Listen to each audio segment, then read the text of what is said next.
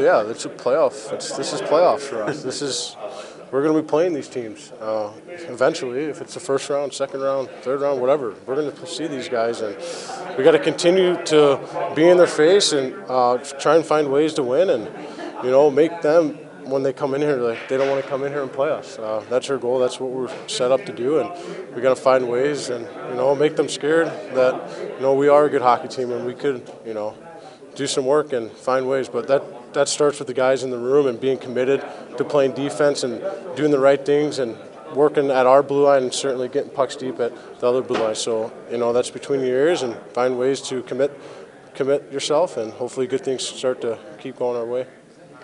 You ever marveled how quickly Connor can flip things around? Like he said, a bit of a rough 10 minutes, but boom, he sets you up on the two on one, comes back on that breakaway. It's just like two blinks of an eye, you guys got two goals. Oh yeah, that's that's Connor McDavid for you. I mean, he's been doing that all year, so that's a good thing. I mean, like I said before, uh, I, I tell all these guys uh, he can take over a game whenever he wants and when he feels a need. But he's been he's been our guy all year. He's been driving the bus all year, so.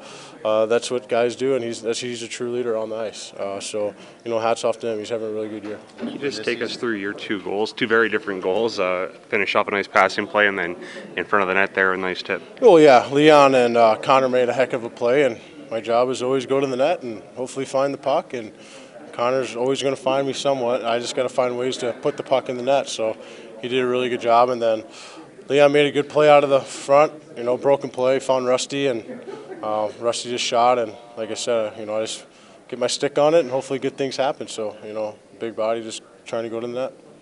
Read that's Patrick Maroon.